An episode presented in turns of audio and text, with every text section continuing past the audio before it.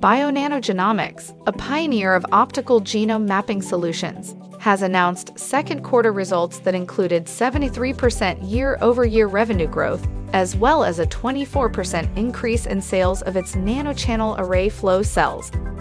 The company also launched version 6.2 of its NxClinical software that includes integrated genomic scar analysis for homologous recombination deficiency.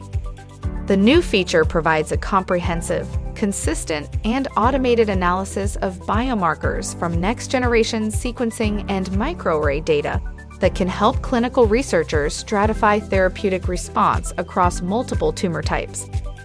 During the second quarter, the company also announced a new collaboration agreement with Hamilton to develop the Long String VANTAGE for isolation of ultra high molecular weight DNA for use in optical genome mapping.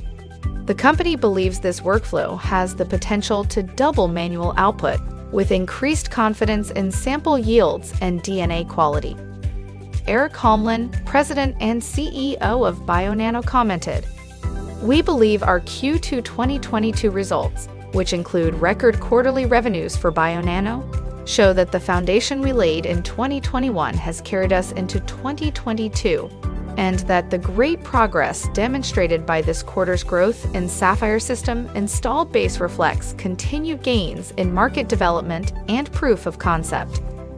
Bionano Genomics is a provider of genome analysis solutions that can enable researchers and clinicians to reveal answers to challenging questions in biology and medicine.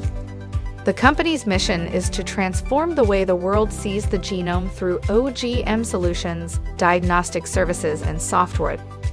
Shares of Bionano Genomics trade on the NASDAQ under the ticker symbol BNGO. For more information, visit www.greenstocknews.com.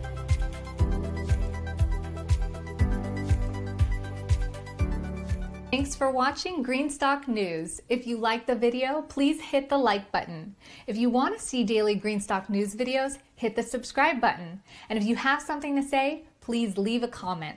Greenstock News for the new green economy. Thanks again for watching, and make sure you click on the subscribe button.